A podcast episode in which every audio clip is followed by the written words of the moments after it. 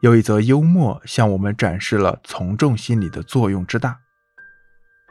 一位石油大亨到天堂去参加石油会议，由于参会者人数众多，所以他赶到时已经没有座位了。于是他灵机一动，喊了一声：“地狱里发现石油了！”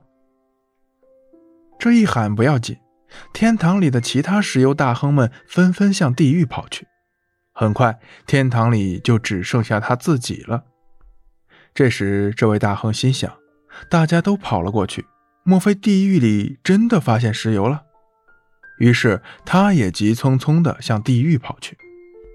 其实，凑热闹和随波逐流是人性的特点，在百货公司或超级市场。人们要是看到别人成群结队、争先恐后的抢购某种商品，也一定会毫不犹豫地加入抢购者的行列。这些顾客并非真的需要这些产品，这些产品也未必物美价廉，主要就是由于这种从众心理造成顾客盲从的行为，并且顾客会觉得这么多人的选择一定不会错，所以也对产品产生了信赖感。在销售过程中，销售员可以利用人们的这种心理，制造热闹行情来吸引顾客。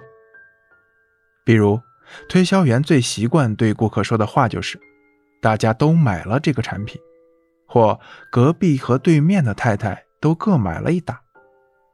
事实上，大家是否真的都买了是不可验证的，也是不重要的。对顾客来说，你只要讲“大家”这两个字。就可以打动他们的心。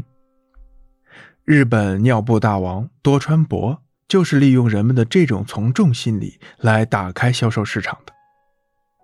在多川博创业之初，他创办的是一个生产销售雨衣、游泳帽、防雨斗篷、卫生袋、尿布等日用橡胶制品的综合性企业。但是由于公司泛泛经营，没有特色，销量很不稳定。曾一度面临倒闭的困境。在一个偶然的机会，多川博从一份人口普查表中发现，日本每年出生约二百五十万婴儿，如果每个婴儿用两条尿布，一年就需要五万零七十三条。于是，他们决定放弃尿布以外的产品，实行尿布专业化生产。尿布生产出来了，而且是采用新科技、新材料。质量上乘，公司花了大量的精力去宣传产品的优点，希望引起市场的轰动。但是在试卖之初，基本上无人问津，生意十分冷清，几乎到了无法经营的地步。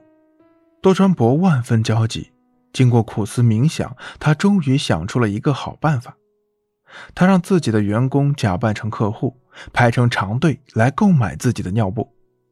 一时间，公司店面门庭若市，几排长长的队伍引起了人们的好奇。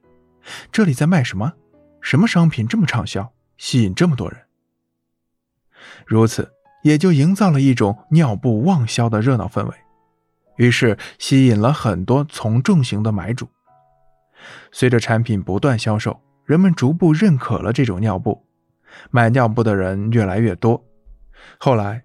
多川博公司生产的尿布还出口他国，在世界各地都畅销开来。在销售过程中，利用顾客的从众心理来促成交易，可以减轻顾客对风险的担心。尤其是新顾客，大家都买了，我也买，可以增强顾客的信心。销售人员利用此法促成订单，往往较为容易。但是，销售人员在利用顾客的从众心理时，也要注意以下几个问题，以保证取得良好的效果。一、所举案例必须实事求是。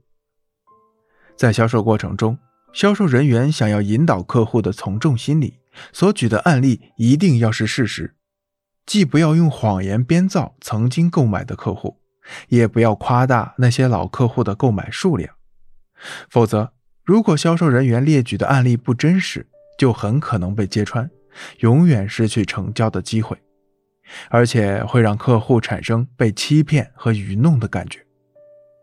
这种感觉不仅会严重影响客户对销售人员及公司的印象，而且还有可能影响到其他更多的客户。时间长了，企业和销售员的声誉都会受损。因此，销售人员必须实事求是的去引导和说服客户，否则就是自砸招牌。